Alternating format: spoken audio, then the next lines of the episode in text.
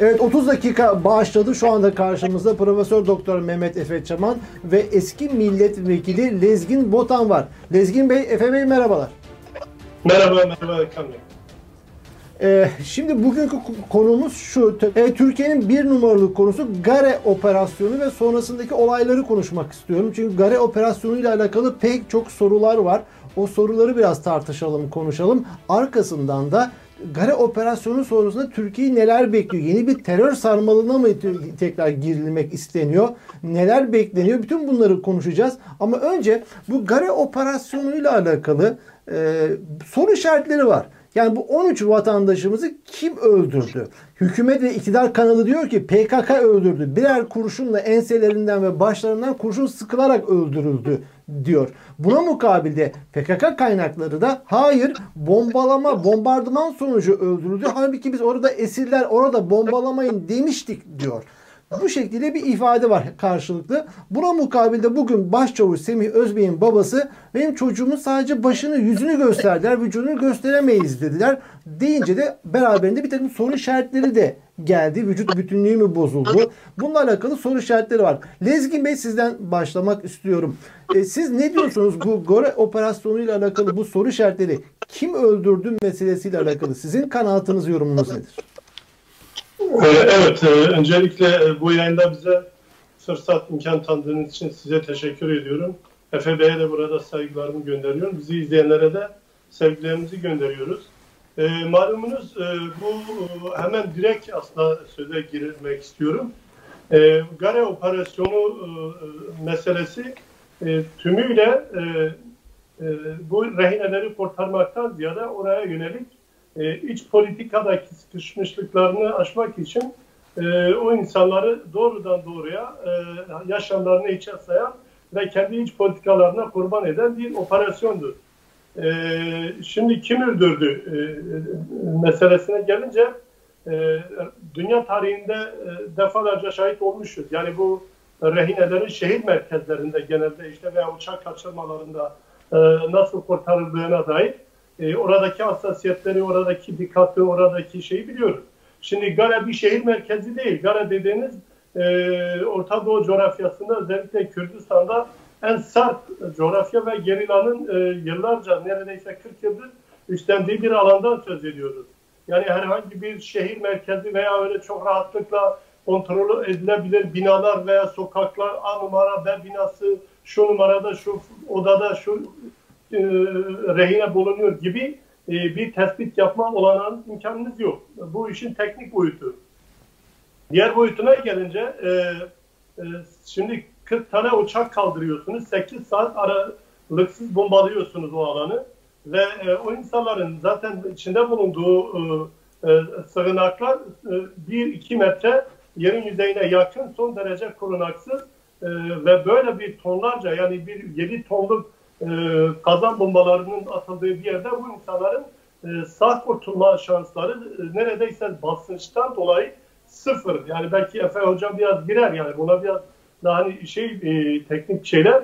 E, dolayısıyla arkasından da 15-20'ye yakın e, taarruz helikopteriyle alan saatlerce tarandıktan sonra oraya 100-200'e yakın e, e, paralı asker komando vesaire işte özel hareket timleri indiriliyor ve saatlerce çatışma sürüyor. Hatta gün boyunca sürüyor. Bunun üzerine ayın 10'da başlayan operasyon ayın 11'inde e, PKK, YPG, KCK kaynakları açıklama yapıyor. Şu an operasyonun özellikle bombalanan noktanın yoğun bombalama dumanın sürdüğü noktada e, e, bu e, rehinelerin veya işte esirlerin bulunduğu noktadır diye açıklama yaptı ayın 11'inde. Buna rağmen sürdürüldü. Şimdi şöyle bir soru. Kardeşim madem senin e, bunları kurtarma gibi senin gerisinde bir planlaman var. Peki sen bunları yaşamlarını o tonlarca bombayı bıraktığın alanda nasıl nasıl sağlayabileceğini hiç düşündün mü? Bir, iki, e, PKK açıklama yapıyor. Orada rehineler var, işte sivil insanlar var ve e, kamu memurları var, elinizdeki kamu memurları var, orası bombalanıyor dendiği halde e, şey yapamıyorsun. Bir de bir rehine kurtarma operasyonu anlık meselelerdi. Yani böyle göz açıp, kap açıp kapayıncaya kadardır. E şimdi ikinci günde dahi sen henüz ulaşamamışsın. Havada durmada bombalıyorsun. Peki niye geri çekilmiyorsun? Madem ki sen olan can güvenliğini düşünüyorsun. Bir diğer soru şu. Dünyanın neresinde görülmüştür? Yani bir rehine kurtarma operasyonunda 40 tane uçak günlerce bombalama yapacak. Şimdi Türkiye'nin PKK'nın elindeki e, bugüne kadar e, esir düşen askerleri kurtarmaya dönük tecrübeleri yok değil. Var. 95'te biliyorsunuz ona yakın yine askerin nasıl bırakıldığı milletvekilleri Refah'ın o dönem Van Milletvekili Fethullah Erbaş ve e, baş, e, İnsan Hakları Derneği Sayın Akın Birdal'ın başkanlığında bir heyet gitti. Yine daha önce 2013'te e, benzeri 8 askerin nasıl e, alındığına dair yine evet. Dersim'de daha önce bir asker Coşkun adında bir asker sanırım. Yine o dönem Salahattin Demirtaş ve Ferhat Tunç sanatçı arkadaşımız çeşitli sivil toplum örgütleri, gazeteciler gittiler aldılar. Yani sizin niyetiniz eğer bu insanları kurtarmaksa bunun zaten bir sürü yolu vardı. Altın yani bu, o zaman Lezgi Bey bütün bunlardan ne kastediyorsunuz? Neticede bu kadar bomba yağdırdıktan sonra oradaki bu olayın adı gerçekte kurtarma operasyonu değil miydi? O ya çünkü Değildir. hükümet kurtarmak için bir amacımızda oydu diyor. Ee, yani buradaki e, hükümeti iktidarın amacı neydi? Şimdi oraya geleceğim ama şunu da ifade edeyim. Yani e, bunu ifade etmeme izin verin. Daha önce e, Musul'da biliyorsunuz IŞİD e, Türk elçiliğini bastı ve orada e, 49'a yakın e, elçi e, konsolosluk düzeyinde bir sürü e, üst düzey kamu görevlisi esir alınmıştı. Şimdi siz IŞİD'in elinde bu insanları Musul'u bombalayarak mı aldınız? Nasıl yaptınız bu işi? Yani şimdi bir tecrübesi yokmuş gibi kimse kusura bakmasın. Yani ve kaldı ki Musul'da elçiliğin yeri belli, işte ne bileyim o e, istihbari imkanlarla siz o insanların nerede tutulduğunu da çok rahatlıkla tespit edecekken neden orada bir operasyon yapmadınız da saatlerce bombardıman yapmadınız da daha farklı yollarla o insanları sağ selim evlerine getirdiniz. Demek ki niyetiniz eğer hadise evet. ise sizin bu insanları sağ sağlam evlerine, çocuklarına geri getirmek için bir sürü şey var. 6 yıldır siz kılınızı kıpırdatmamışsınız. Ailelerine defalarca feryatlarına rağmen randevu dahi vermemişsiniz. Şimdi Gare meselesi şu, ben e, özellikle amacın ne olduğunu, hedefin ne olduğunu ifade edeyim. Orada alınan istihbarata göre Gare o bölgede PKK'nın e, e, üst düzey yetkileri, PKK komutanlarının olduğu ve toplantının olacağı. Hani Erdoğan 3-4 gün öncesinde beni izlemeye devam edin, çarşamba günü size müjdem var dedi. İşte gidip orada o toplantıyı basacak, orada 3-5 tane neyse orada e, üst düzey e, PKK veya YPG komutanlarını, KCK yöneticilerini derdest edecek, getirecek. Ondan sonra o e, onun cenahı bunun siyasi şovunu yapacak ve Türkiye'deki halkın şu an ekonomik ve siyasi ahlaki çöküntüye karşı olan itirazını bastıracak. Hani daha önce hatırlarsanız Efrin meselesinde bir kurşun kaç lira bilmiyor musunuz? Bu sefer de halka diyecek tamam kardeşim siz açtınız ama bakın biz de operasyon yapıyoruz, savaşıyoruz, bölücüleri işte derdest ediyoruz gibi. Yani iç politika kurban edilmiş bir şey. İkincisi evet. ise yani amacın orada rehineleri kurtarmaktan ziyade orada PKK'nın, e, KCK'nin üst düzey yetkilerinin o gün orada bulunacağı ve onları e, yakalamak, sağ yakalayıp getirmek e, e, amacıydı. Diğeri ise e, şöyle düşünün o gün eğer orada başarılmış olsa şu an ben de sen ve biz hepimiz ne izliyor olacaktık? Tayyip Erdoğan Ankara'da canlı yayında Gare PKK işte karargahına bağlanacak ve oradaki askerlerle röportajlar yapacak, onları kutlayacaktı. Ve PKK'nın karargahı böylece flash bir operasyonla sansasyonel veya ne işte dünyada e, nasıl ifade edeyim? Yani dünya kamuoyunda böyle ses getiren sansasyonel e, e, bir magazinel şeye dönüştürerek, siyasi bir şova dönüştürerek orayı ele geçirmek ve orada bir askeri üst kurmaktı. Yani evet. oraya işgala gittiler. E, amaç kesinlikle oradaki rehineleri kurtarmak Hı. değildi. Evet. Zaten bütün amareler de bunu fazlasıyla gösteriyor. Tamam. Peki Efe Hocam sizi, size döneyim. Peki buradaki amacı nasıl tanımlıyorsunuz? Şimdi buradaki amacı hem konuşalım ama sizin bu konudaki fikrinizi. Şimdi kim öldürdü meselesinde evet bu mesela yayının başında söylemiş olduğum başçavuş Semih Özbey'in babası. Benim çocuğumun sadece yüzünü gösterler, vücudunu gösteremeyeceklerini söylediler. Soru e, bu bir soru işareti doğuruyor ve insanlar şunu soruyor itiraz edenler. Peki kardeşim bağımsız bir otopsi yapılsın. Bilinsin bunlar bombalama sonucu parçalanarak mı öldü bu insanlar ya da kafalarına gerçekten iktidarın dediği gibi kurşun sıkılarak mı öldürüldü? Ayağın beyan ortaya çıksın. Bugün Süleyman Soylu mesleki konuşmasında elimizde fotoğraflar var dedi. Bunu da ifade etti. Ama şu anda o, o fotoğraf henüz kimse görmedi, bilmedi. Ne diyorsunuz siz bu bütün bu soru işaretleri karşısında? Şimdi şunu söylemek lazım. Öncelikle e, bu tarz bir operasyonu e, hangi amaçla yapıldığı konusunda bir kafa yormamız lazım, bir analiz yapmamız lazım. Şimdi e, rehine kurtarma operasyonu, askeri operasyon ve siyasi hedefler yani üç ana başlık altında buna bakmak lazım. Şimdi bir kere bu bir rehine kurtarma operasyonu muydu? E, bu bir askeri operasyon muydu? Yani askeri hedeflerle yapılmış olan bir operasyon muydu? Yoksa bu siyasi e, iç politikaya yönelik e, Lezgin Bey'in işaret ettiği gibi siyasi şov amaçlı e, yapılmış olan operasyon? Şimdi e, şu bir gerçek. Rehine kurtarma operasyonuyla askeri operasyonu aynı anda yapamazsınız. Buradan ne demek istiyorum? Yani şimdi ilk önce şöyle bir, bir şey düşünün. Bir yerde rehineler tutuluyor. İşte onlarca insan e, gizli bir bölgede tutuluyor. Siz bu bölgeyi e, tespit ettiniz veya etmediniz. Önemli değil. Bu bölgeye askeri uçaklarla ve askeri helikopterlerle saldırıyorsunuz ve uzun saatler boyunca e, bu bölgeyi bombalıyorsunuz havadan. Ağır bir bombardıman yapıyorsunuz. Bu eşyanın tabiatına aykırı bir şey. Yani hayatın olağan akışı böyle olmaz. Yani rehineleri önceleyen bir e, devlet veya rehineleri önceleyen bir hükümet ne yapar? Onları e, gözü gibi korumaya çalışır. On, onların e, kılına zarar gelmesinden korkar.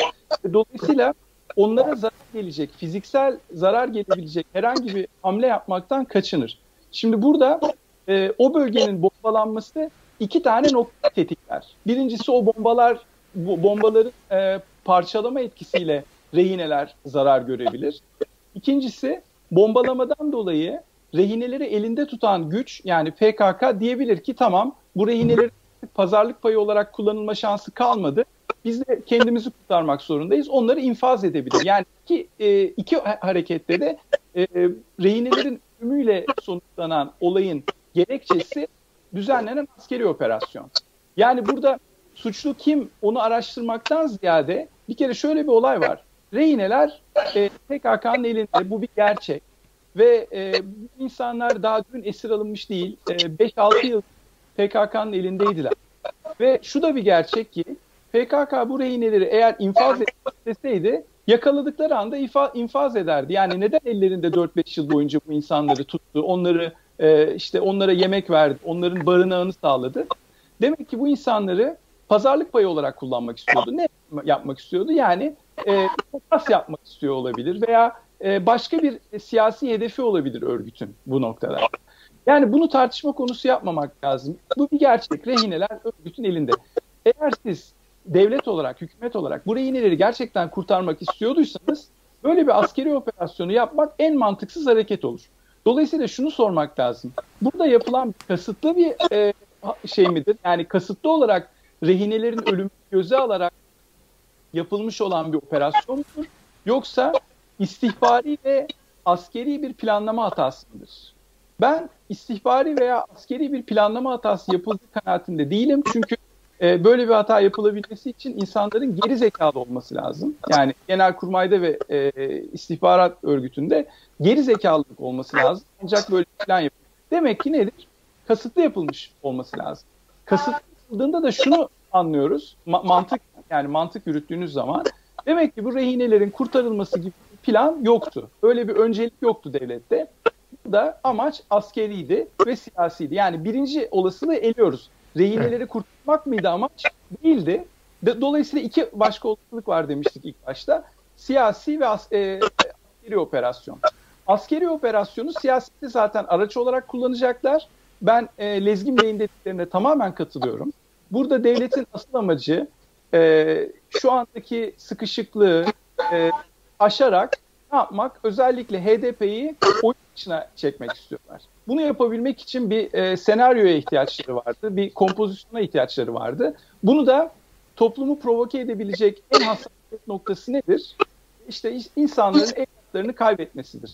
O ailelerin evlatlarını kaybetmesini suistimal ederek e, bunu bir siyasi şova dönüştürmekte. Evet. Bunu da zaten meclisteki konuşmasıyla gö- göstermiş oldu. Burada Erdoğan. peki ben şöyle e, hem Lezgin Bey hem Efe Hocam size ikinize de sormak istediğim soru. Kısa bir soru kısa bir cevap almak istiyorum. Tabii özel bir bilgi elimizde yok ama burada PKK oradaki bölgenin bombalanmaması için onları oraya kalkan olarak koymuş olabilir mi? Lezgin Bey ne diyorsunuz?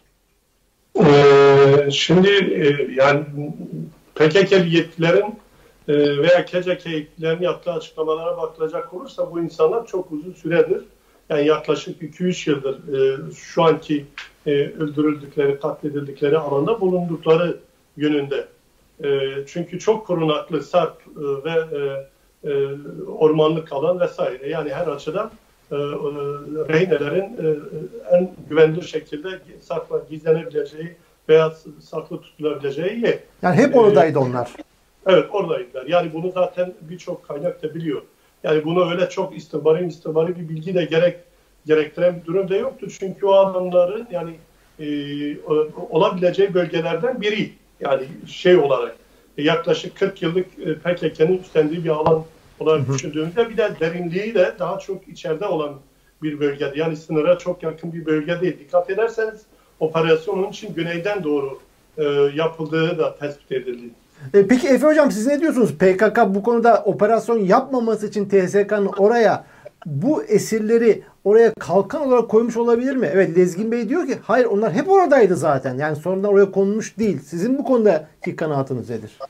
Hayır şöyle diyelim yani bir an şeytanın avukatlığını yapalım ve evet kalkan olarak koymuş olsun. Bunun e, yani oradaki rehineleri kurtarmakla veya kurtarmamakla bir alakası yok. Sonuçta yani orada hangi amaçla tutuluyor olurlarsa olsunlar eğer rehinelerin can güvenliğini birincil hedef olarak alacak olan bir hükümet olsaydı bu bombalama harekatına girişmezdi zaten. Evet.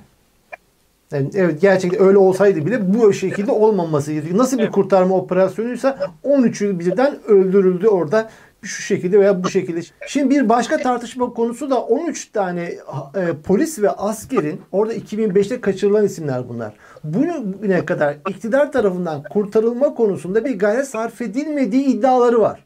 Bugün Süleyman Soylu meclise hayır diyor biz çok gayret ettik diyor e, ama başaramadık diyor. PKK bırakmadı diyor.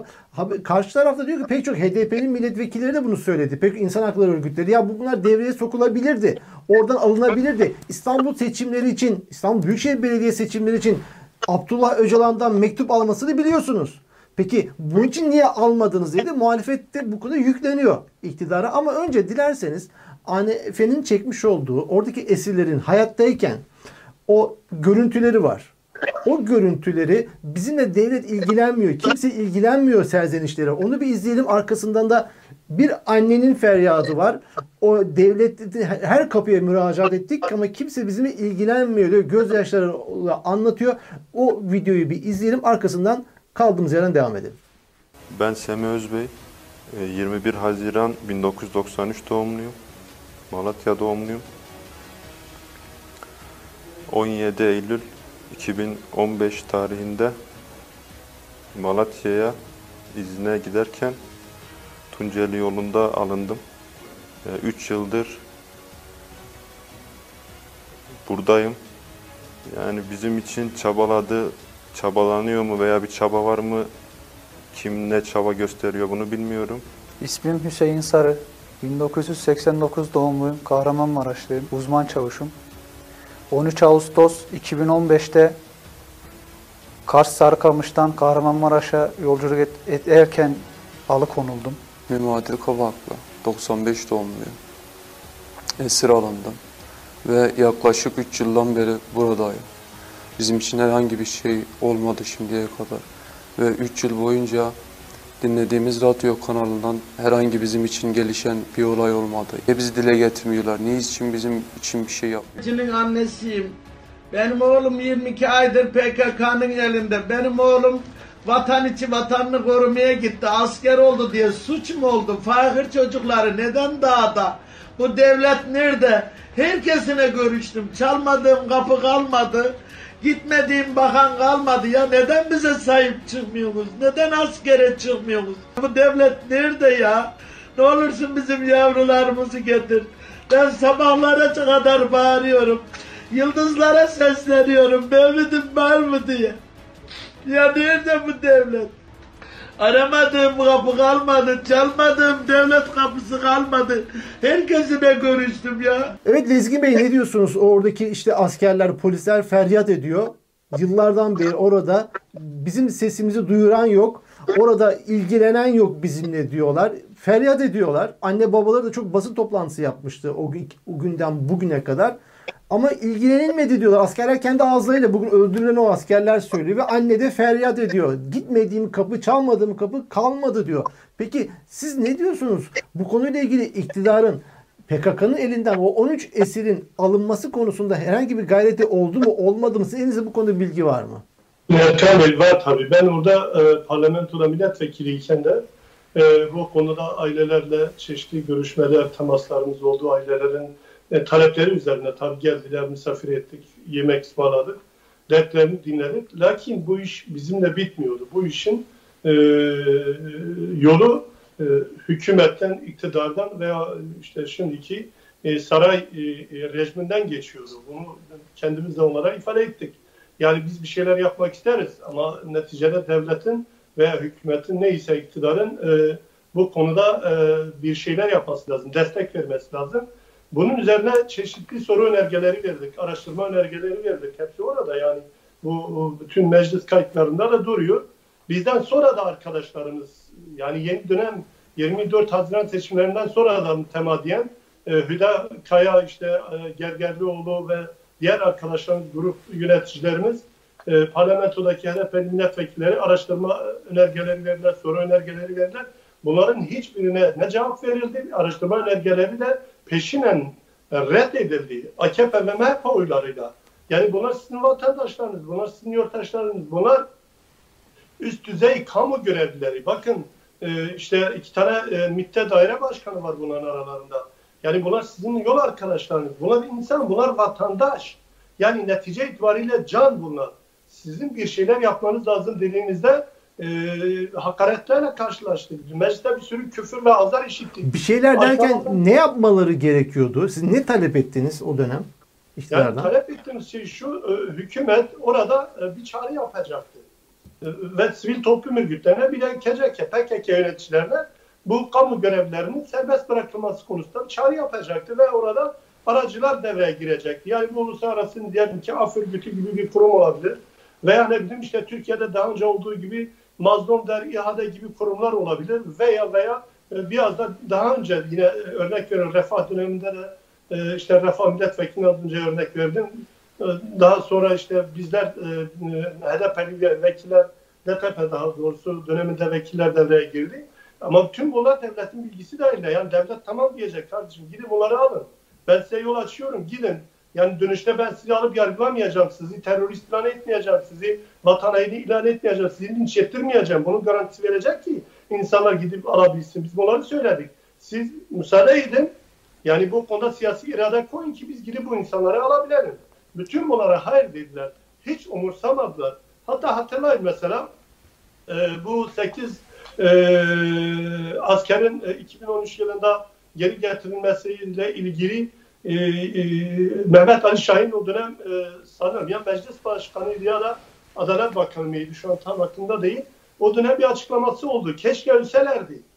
Bakın bu çok canice bir şey. Bir siyasetçi Türkiye'nin en tepe noktasındaki bir insan yani e, işte keşke ölselerdi ya. Ölseler dediğin halkın çocukları öldüğü vakit şehit diyorsunuz. Ama eğer yaşarsa vatan haini, yaşarsa ölümlerden ölüm beğensin. Niye ölmedi diyor. Yani keşke ölseydi. Hatırlayın o sözü. Yine geçen gün Zübeyir e, Aydar'la Keceke e, Yürütme Konseyi üyesiyle bir e, ortak e, e, medya programında e, orada da ifade etti. Oslu sürecinde de yine elimizde olan askerlere ilişkin oralarda işte dedi biz e, bu 8 askerinizle hiç bir şey söylemiyorsunuz deyince heyet başkanı bize dedi ki 40 tanesini orada öldürdünüz onları da öldürün. Ne yapacağız biz onları? Gibi tepki gösteriyor. Yani Türk devletinin kendi e, vatandaşlarına karşı sorumluluğu tamamıyla siyasi sahiplerdedir. Yani eğer siyaseten işe yarayacaksa onun üzerinde siyasi bir takım şeyler devşirilecekse onlara el uzatılmıştır. Değilse yapılmamıştır. Hani Peki burada bir pazarlık söz konusu Lezgin Bey. Teröristleri muhatap almayız diyorlardı. Bakın şimdi hem Refah döneminde hem Saadet döneminde hem de AKP döneminde e, Sayın Öcalan'a kadar e, PKK'nın hemen hemen bütün üst düzey yöneticileriyle çeşitli şekillerde gizli veya açık, kamuoyuna açık e, olan dönemlerde dönemleri de hepimiz biliyoruz. Görüşmeler yapmışsınız. Siz IŞİD'le gitmişsiniz işte e, Musul elçiliğinde e, alınan rehineleri kurtarmak için görüşmeler yapmış. Hatta çok ciddi tavizler vermişsiniz. E şimdi yani bu demin Efe Bey'in dediği gibi bunun amacı eğer doğrudan doğruya bu insanları kurtarmaya dönükse 6 yıldır beklemelerine gerek yoktu. Hadi beklediniz diyelim. Beklediniz diyelim. Peki yani yaptığınız askeri operasyonla bunları e, kurtarmanın e, sıradan çok sıradan askeri e, bir stratejist olmayan herhangi bir vatandaşa da sorun. Evet. Yani bunun silah, bomba, uçakla bombalayarak Lezgin Bey, kurtarma şansı var şimdi mı? Bugün e, İçişleri Bakanı Süleyman Soylu'nun yapmış olduğu açıklamalardan ben şunu anladım. O başka türlü söylüyor. Biz bu konuyla ilgilendik. Sanki yani PKK bize şunları şunları bırakacaksınız dedi. Sanki ortada bir pazarlık vardı ve bu konuda hükümet bu pazarlığa yanaşmadı. Böyle bir pazarlık sürecine kadar gidildi mi o dönem? Sizin bu konu bilginiz var mı? Ee, şimdi iki gün önce Sayın Zübeyir Aydar'la bir, e, bir programda iken moderatörün sorusu üzerine şunu söyler. Yani bugüne kadar bu askerlerle ilişkin sizinle herhangi bir temas kuruldu mu? Hiçbir şekilde herhangi bir temasın kurulmadığı gününde e, bilgide e, beyanda bulundu. Dedi ki yani bugüne kadar bu askerlerin kurtarmaya dönük hiçbir şekilde e, devlet yetkilerine herhangi bir kademesi, siyasi, askeri veya e, e, diğer kurumları hiçbir şekilde bir e, e, arayış içerisine girmediler. Bizimle bir temas kurmadılar. Yani evet. bu da şunu gösteriyor. Yani e, bugün yapılan operasyonun kesinlikle hiçbir şekilde rehineleri kurtarmaya dönük bir operasyon olmadığı, e, Türkiye'de yaşanan ekonomik kaos, çöküntü, e, dış diplomasi ve dış dünyadaki şu an e, Türkiye'nin e, yaşamış olduğu e, büyük sıkıntılar, e, içeride artık halkın memnuniyetsizliği, rahatsızlığının varmış olduğu üst düzey, yani halk artık giderek sorguluyor. AKP tabanında da çok ciddi tepkiler evet. gelmeye başladı. Şimdi bütün bu tepkileri ötelemenin e, tek yolu bir de AKP'nin hem kendi içinde kazan kaynamaya başladı AKP ile MHP arasında çok ciddi çelişkiler giderek derinleşiyor. Bu yeni anayasa vesaire işte hukuk reformu biçiminde bir takım söylentiler.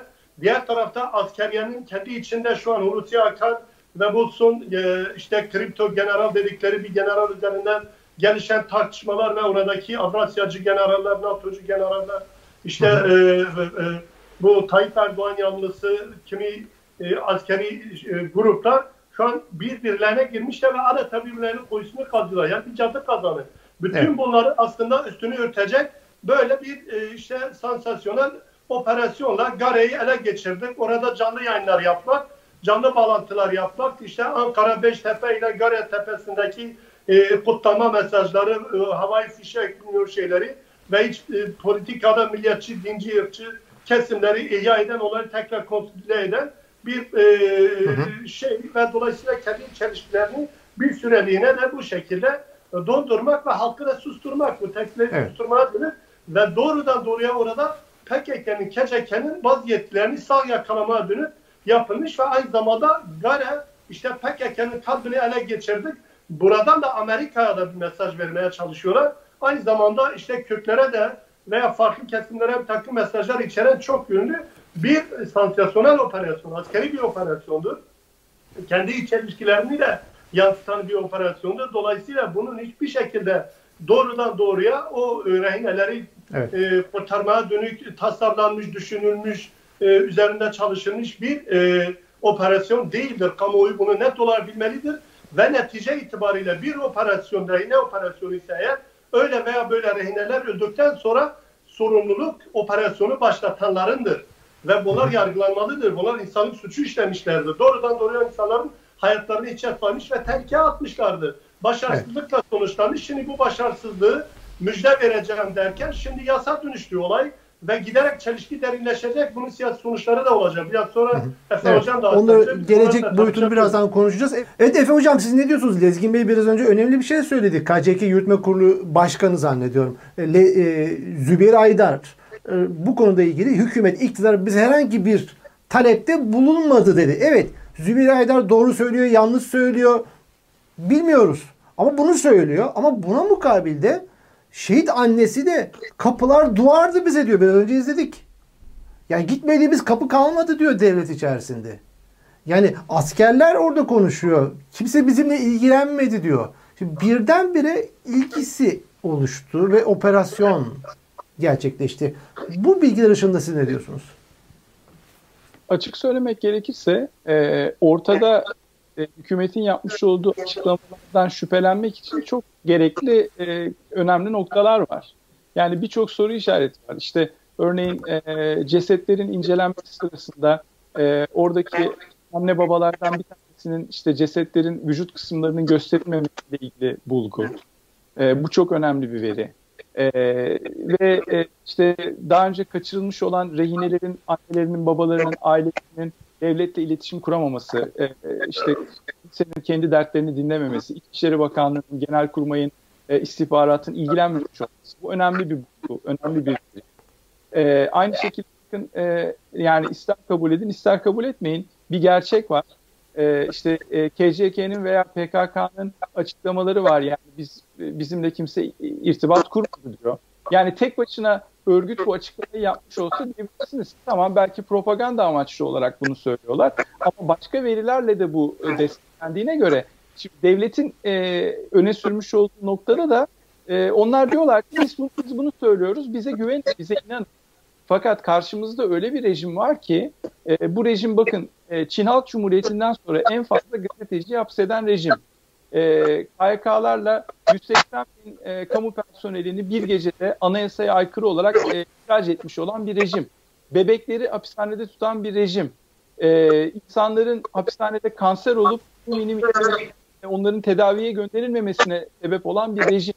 Yani bunları yapan bir rejim acaba bize doğru enformasyon, doğru bilgi sağlar mı? Bu noktada çok ciddi soru işaretleri olması gerekir yani. Tabii. Evet. Peki şuraya geçelim. Şimdi e, önceki gün Tayyip Erdoğan e, Rize'de e, parti kongresinde bu konuyu gündeme getirdi. Ama kah kah kah kih kih kih e, fıkralar eşliğinde e, bir kongreydi bu. Aynı zamanda da şehit annesi orada canlı olarak bağlantı kuruldu. Şehit annesi e, bakayım e, uzman çavuş Mevlüt Kahveci'nin annesi Ayşe Güler yayına bağlandı ama kadın ağlamaktan konuşamadı.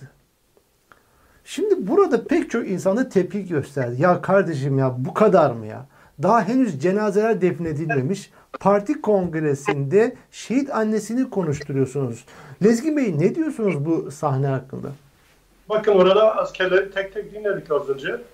Ee, askerlerin beyanları e, devletin hiçbir şekilde kendileriyle ilgilenmediği ve e, kaderlerine terk edildiklerini yine şey e, bu e, askerlerin aileleri veya kamu görevlilerin aileleri daha önce dediğim gibi bizim dönemimizde de bizden sonra da çalmadık kapılar bırakmadılar. Sadece onların tek kap, açık kapı HDP'nin kapısıydı. E, işte İnsan Hakları Derneği'nin kapısıydı. Onun dışında çok kimse bu insanların ne dertlerini dinledi, ne kederlerini dinledi, ne seslerini duydu. E, keza az önce de söyledim. Yani eğer bunlar e, sağda yakalanmış olsaydı e, bunların hatta şunu söyleyeyim. Bakın Somali'de de e, daha önce korsanların eline geçmiş bazı e, Türk vatandaşlarını da e, para ödeyerek getirmişlerdi. Onları da sanki Gale'de bunlarla birlikte getirmiş gibi kalabalık bir grup olarak bunların üzerinden e, Akar ve e, Erdoğan şu an kendi demin dediğim gibi devlet içindeki şu an çatışma ve iç ilişkileri e, de, e, kendi lehlerine değiştirmek ve kamuoyunda manipüle etmek için e, bunları e, siyasi şov malzemesi yapacaktı. Yani bu insanlar Tayyip Erdoğan ve ekibinin e, Erdoğan rejiminin e, siyasi fantazilerinin kurbanı olmuşlardır. Tamamıyla bunun evet. bir malzemesi var. Sağ ister sağ ister ölü. İşte söylüyorsunuz mesela iki aydır Boğaz içinde e, atanan bir kayyuma karşı öğrencilerin demokratik tepkisi ve her gün öğrenciler linç ediliyor, dövülüyor, kafa kol yarılıyor ve e, tutuklanıyorlar, işkence ediliyorlar. Sanki e, bu operasyonun yapıldığı e, gün bu e, kutlama e, babında bir tepkiymiş gibi e, Boğaziçi e, eylemini hedef gösteriyor. Ama kendisi dediğiniz gibi Rize'de, Rize'de işte espriler, standartları, e, tiyatroları etkinlik yaparak, orada gülerek, kahkahalar atarak diğer taraftan da özür şehit ailesini, işte asker ailesini bağlıyor ve onun da gözyaşlarını sümürüyor yani. Bakın bir tarafta kendisi iki dakika önce kahkaha atıyor, bir dakika sonra da işte e, e, ölen askerin annesini bağlıyor ve onun gözyaşlarını istismar ediyor. Bu kadar ahlaksız, bu kadar hasiyetsiz, bu kadar insanlıktan nasibini almamış, bu kadar yani e, e, insanlıkla bağ kopmuş, sadece varsa yoksa her şey adeta e, kımıldayan yaprak bile kendi iktidarına şey yapacak şekilde evet. hareket edecek kadar insanlıktan çıkmış. Bakın bu ciddi bir ahlaki problemdir. Bu bu kadar nettir. Yani bunu görmek isteyenler çok net görebilirsiniz. İki dakika önce gülüyorsunuz, eğleniyorsunuz, işte fıkralar anlatıyorsunuz tutmuş ilk kongremizi bir gün sonra da ertele, erteleyebilirsiniz. Bir hafta sonra da. Yani günler torbaya girmemiş. Bir ay sonra Rize Kongresi'nde yapabilirsiniz. Samimiyseniz, iştenseniz, bu kadar dertlenmişseniz, bu kadar kederlenmişseniz, bu kadar bu insanlar sizin için hadi diyelim ki gittiniz velev ki bir şekilde oldu, öldüler, hesaplayamadığınız şu oldu. E kardeşim yani senin yaptığın yani kabahatin e, şeyinden daha büyük. Dolayısıyla e, bir dakika sonra da e, bir e, yüreği yaralı, yaralı anayı bağlıyorsun ve onun gözyaşlarını e, suistimal ediyorsun, istismar ediyorsunuz. Bunlar ahlaksız. Yani bunlar daha önce hani askerlikken gelip yapma yeri değil. Yok işte şehitlik mertebesi. Babam şehitlik çok iyi bir şey olsa bakın tırnak içinde söylüyorum. Emin olun Erdoğan ve ekibi bunu da kimse kaldırmayacaktır. Yani şehitlik çok iyi bir şeyse buyurun kendiniz gidin. Çocuklarınız gitsin savaşsın, gitsinler bu operasyona gitsinler. Niye halkın çocuklarını indiriyorsunuz? E, şimdi yaralı ele, diyelim ki yaralı savaşta, çatışmada yaralı kalabilirler veya ne bileyim sağ ele geçebilirler. E, gidenlerce şu an bu operasyona gidenlerle sağ ele geçenler olsaydı aynı diğerleri gibi işte vatan haini keşke ölselerdi. Niye yaşıyorlar, niye teslim oldular gibi gibi. Ya bu candır yani sen bunun kendin içinde aynı şeyi diyebiliyor musun kardeşim? Aynı şeyi kendi çocuğun söz konusu olunca bunu böyle düşünebiliyor musun? Bunu böyle söyleyebiliyor musun? Kendi çocukların Amerika'da okudu. Ondan sonra evet. çürük raporu aldılar, şunlar aldılar. Fakat evet. halkın çocuklarına gelince böyle e, çok e, vicdansızca, ahlaksızca, gayri ahlaki ve e, dediğim gibi tamamıyla politikalarını e, iç politikalar, politikalar kendisine yarayacak kadardır kısmı. Hatta hatırlayın daha önceki seçimlerde işte 7 Haziran seçimlerinde e, yine gerilla kamplarına şeyde indirme yaptılar Tendürek'te e, gerillalar bizzat kendileri orada askerlerin yaralarını sardılar. Yine ihale gitti. Köylüler gittiler, insanları aldılar, getirdiler, askerleri aldılar, getirdiler. E, bu sefer ölen askerin de tabutun üzerine elini koydu. Veya bu, bu askerlerimiz niye ölüyor diye itiraz eden bir albay veya oradaki şehit ailelerine karaktersiz diyordu Tayyip Erdoğan. Hakaret ediyordu. Yani derdi şudur. Ne kadar bu kan onun ihtiyaçlarına, onun siyasi politikalarına hizmet ederse kıymeti harbiyesi var. Değilse hiçbir kıymeti harbiyesi yok. Bu kadar net. Erdoğan'ın evet. fotoğrafı, pratikleri yıllardır ortada yani. Şehit evet. karaktersiz dediği dönemler ortada. Ee, bir askerin cenazesine tabutuna el koyarak, sırıtarak e, demeçler, siyasi demeçler veren, siyasi amasat yapan bir adam o tabutun içinde bütün o gün bütün toplumun ahlaki değerleri hepsi o tabutun içinde Tayyip Erdoğan'ın şeyi, siyasi malzemesi olup çürüdü. Çöktü evet. gitti. Maalesef yani. Evet. Burada Efe Hocam size döneyim. Sizden de birkaç cümle alayım. Arkasından bu Gare olayları sonrasında Türkiye'yi neler bekliyor bunu konuşacağız. O fotoğrafı gördüğünüzde Erdoğan'ın o gülen altta da KJ'de de şey yazıyor. E, Gara'da PKK katliamı 15 şehit e, KJ'si yazıyor ekranda ve Erdoğan gülerek kahkahalar halinde ve birazdan da şey şehit annesine bağlanacaklar vesaire. Ne hissettiniz? Çok üzüldüm. Yani o, o, o gerçekten e, bu rejim her zaman bizi sürprize e, uğratmayı başarıyor. Yani olumsuz anlamda. E, hep diyorsunuz ki divi buldular artık. Yani bundan daha kötüsü olamaz. Bundan daha fazla bir ahlaki çöküş içerisine giremezler diyorsunuz. Fakat bir sonraki yaptıkları e, hamlede tekrar sizi şaşırtıyorlar ve diyorlar ki ya daha da dip varmış. Yani daha da aksı, ahlaksızlaşabiliyorlarmış. Ahlaksızlaşabiliyorlarmış daha da büyük bir ahlaki çöküntü içerisine girip girebiliyorlarmış.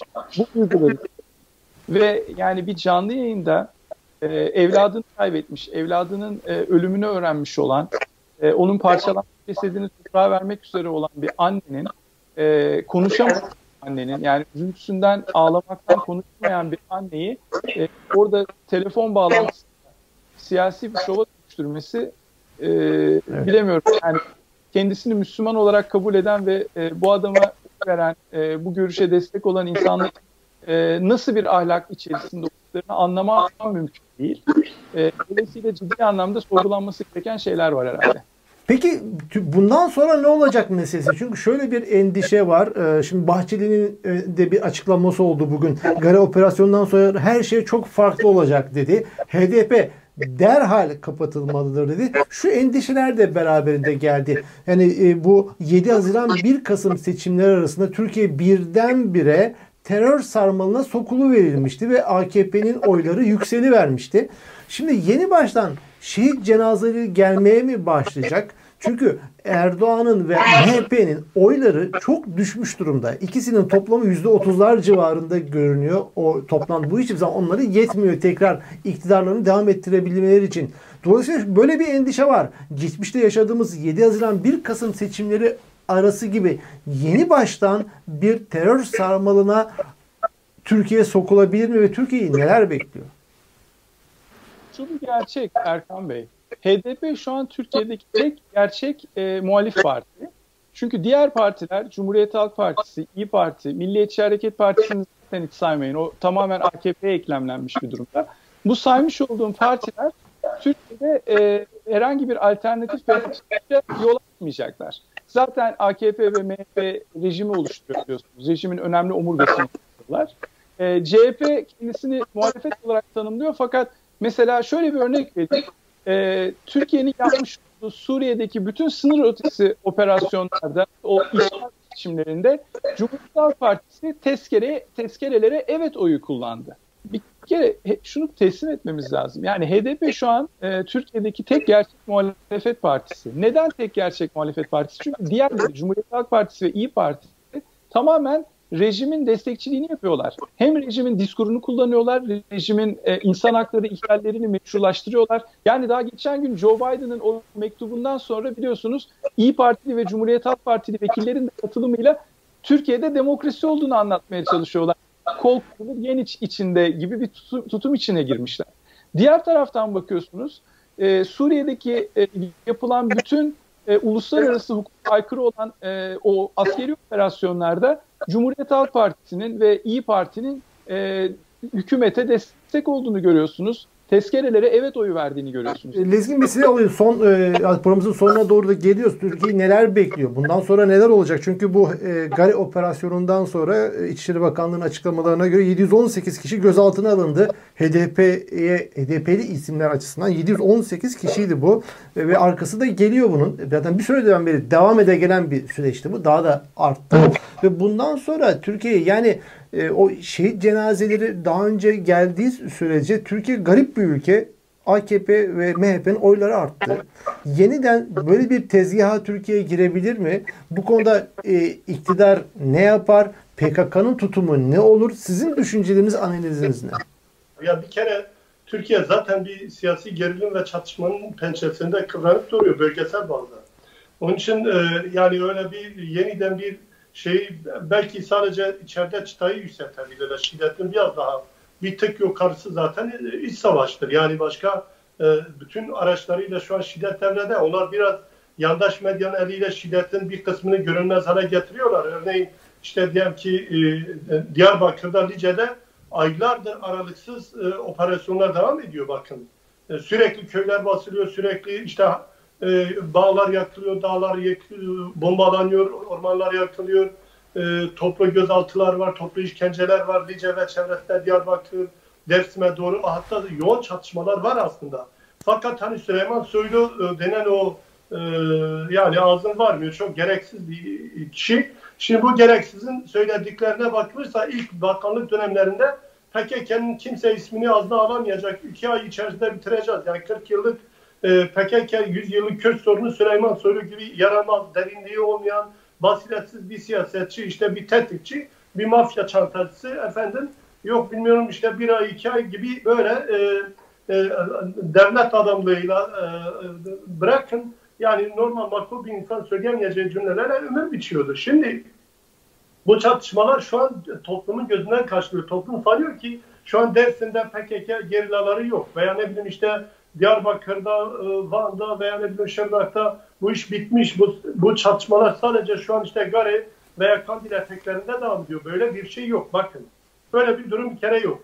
Dolayısıyla bu yandaş medyanın şu an e, eliyle e, ve sarayın yeni politikası gereği yapılan bir şey. Ülke içerisinde zaten dediğim gibi şiddet ve her şekilde cemaate yönelik, işte Kürtlere yönelik, HDP'ye yönelik, demokratlara yönelik, sosyalistlere yönelik bir sabah kalkıyorsunuz işte kapılar kırılmış, bilmiyorum camlar kırılmış, aydınlar tutuklanmış, siyasetçiler, sosyalistler, demokratlar, işçiler, sendikacılar her gün oluyor işte bakın e, bir, bir çok iki ayrı e, bir kayyum bilerek yani provokasyon yapıyor. Tayyip Erdoğan topluma bir provokatör gibi hareket ediyor. Yani o kadar sırf ve derinliksiz bir adam, o kadar sıradan ve sadece sadece megalomanist kendi günlük ihtiyacını ve gününü kurtarma adına o kayyumu oraya gönderdi ve orada o işlerin öyle olabileceğini gördü. Bakın.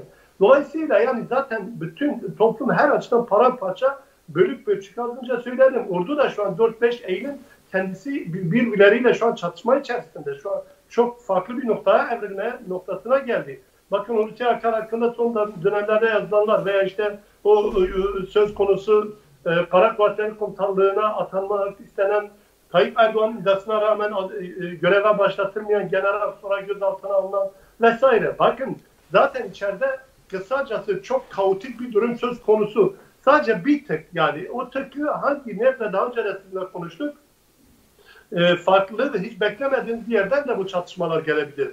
Yani e, işte Adana, Hatay, Antep, Urfa hattında çok farklı bir çatışma şeyi de gelebilir. Orada çok radikal dinci grupların bir anda şu an hiç hiç hesapta şu an biraz göz ardı edilmiş, biraz perdelenmiş görünse de üstü biraz örtülmüş olsa da e, ta e, şeye kadar Malatya'ya kadar bir anda çatışmalar başlayabilir. Hiç kimse hiç bunun garanti yok. Yeterince silah dağıtılmış, yeterince insanlar silahlandırılmış, yeterince işte ne bileyim e, çeşitli e, Sadat Madat gibi, e, Osmanlı Ocakları gibi, Ak Gençlik gibi e, silahlandırılmış bir sürü işte MHP ülkücüler son dönemki yine hareketlenmeleri bütün bunlar düşünüldüğünde şiddeti arttırmak için e, Türkiye'de terörü ettirmek için e, illa da şu veya bu e, adrese gerek yok. Yeterince adresler var ellerinde.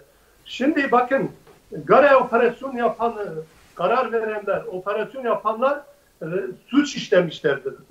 Cinayet işlemişlerdir.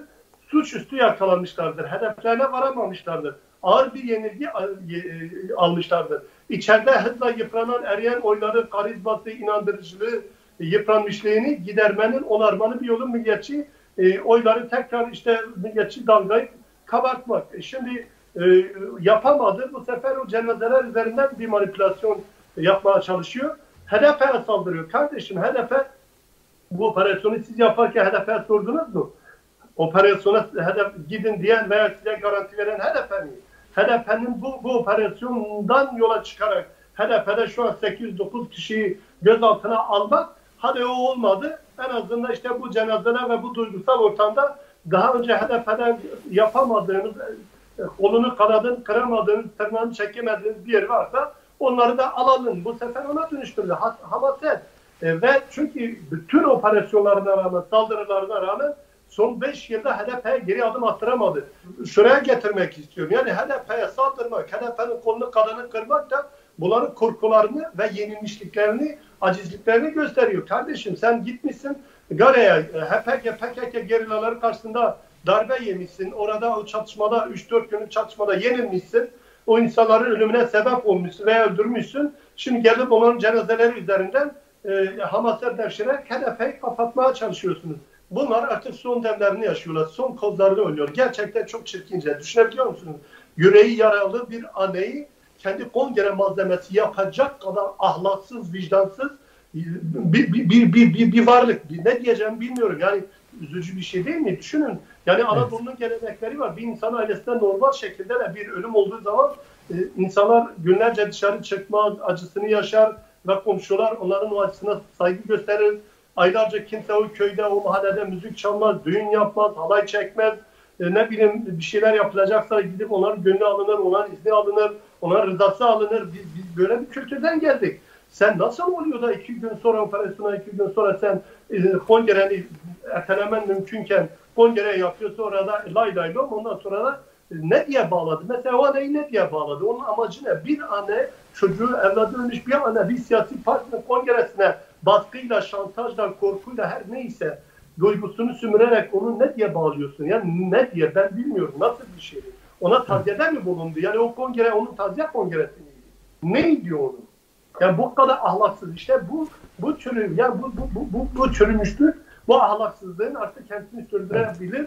Şansı yok. AKP MHP koalisyonu Türkiye felaketten başka hiçbir şey getirmedi ve artık miadını doldurmuş siyasi mefta, siyasi kadavraya dönüşmüş bir zihniyettir ve çok yakın zamanda hepimiz hep birlikte güzel günlere kavuşacağımızı e, buradan e, duyurmak istiyorum.